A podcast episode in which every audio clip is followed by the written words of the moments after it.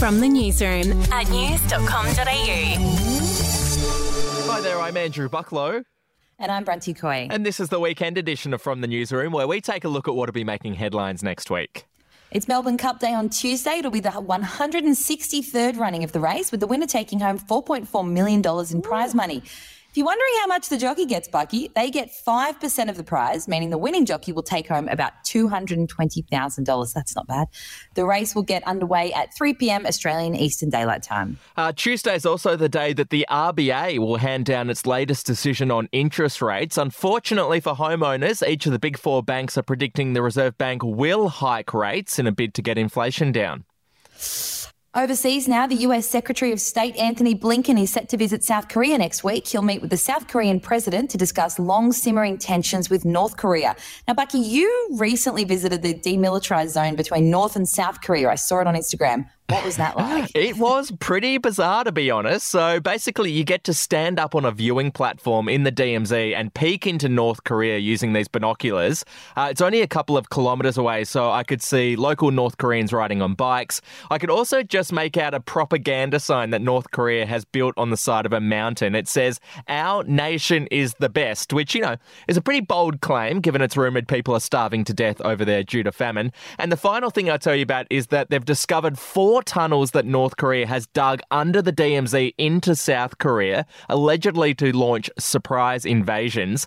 North Korean defectors who've managed to escape have claimed that there are at least another 10 tunnels that South Korea hasn't discovered yet.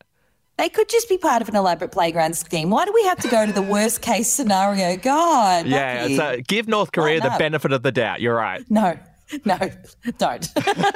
Anyway, in lighter news, a 4-part documentary about Robbie Williams will be released on Netflix next week. Robbie will look back on his younger self and reflect on a lifetime in the spotlight. Let's have a listen to some of it in the trailer. It's astounding what's happened in my life.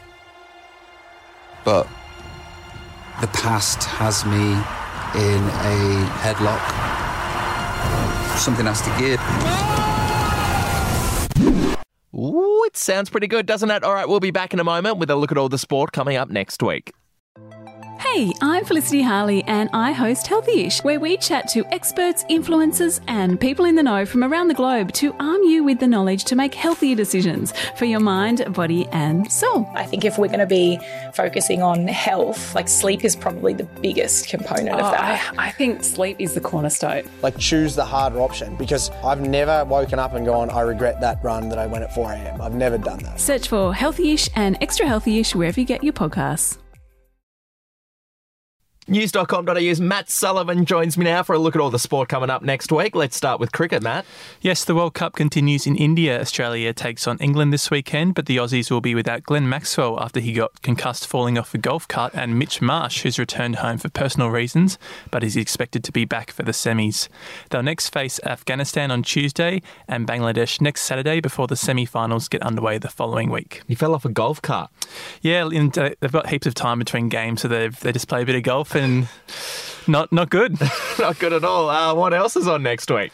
There's 3 races left in the Formula One season, and we've got the Brazilian Grand Prix on Monday morning. Aussie Daniel Ricciardo is heading into the race full of confidence after finishing 7th in the Mexican Grand Prix last week in a really strong result after returning from a broken hand. Here's Ricciardo chatting about his injury recently with Lando Norris. Can't close it properly, so when I turn right, you can see my pinky's still like a little... Yeah, when you hold like a champagne glass, it's so delicate when he drives. Very petite. Those 2 lads seem like a little bit of fun.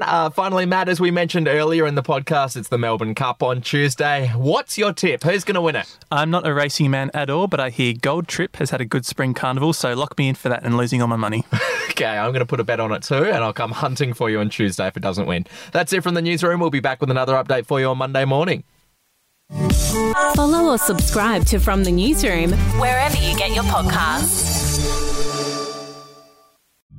The podcast Faith on Trial looks into Hillsong, both in Australia and the US, and takes both the listener and hosts on unexpected twists and turns in the story of Brian Houston and the singing preachers. There are two incidents involving Pastor Brian. The Australian journalists uncovered a litany of alleged criminal behavior in the megachurch. Financial gifts were being given to the leaders of the church. Listen to Faith on Trial Hillsong ad-free on Crimex Plus on Apple Podcasts today or wherever you get your podcasts.